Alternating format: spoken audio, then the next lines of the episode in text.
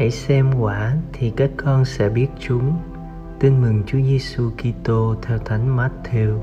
Khi ấy, Chúa Giêsu phán cùng các môn đệ rằng: Hãy coi chừng các tiên tri giả, họ mặc lốt chuyên tốt đến cùng các con.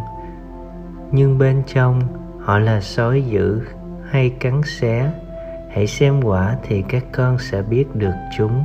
Nếu ai hái được trái nho nơi bụi gai hoặc trái vả nơi bụi găng sao, cũng thế. Cây tốt thì sinh trái tốt, còn cây xấu thì sinh trái xấu.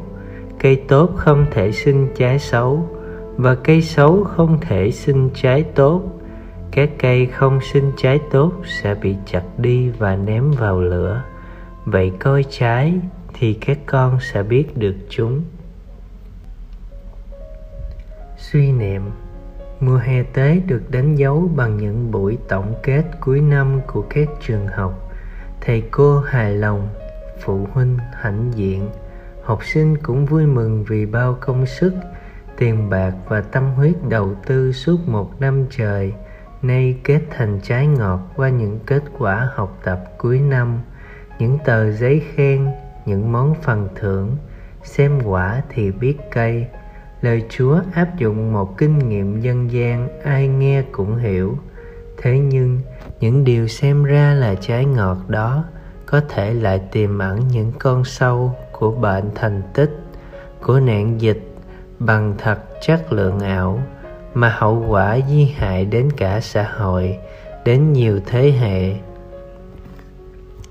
Mời bạn là Kitô hiểu, bạn có sứ mạng là ngôn sứ thật, ôm trồng cây lành để sinh trái ngọt cho thiên chúa. Trước tiên, bạn đã tháp nhập chính mình vào cây nho tươi tốt, là đức kitô chưa?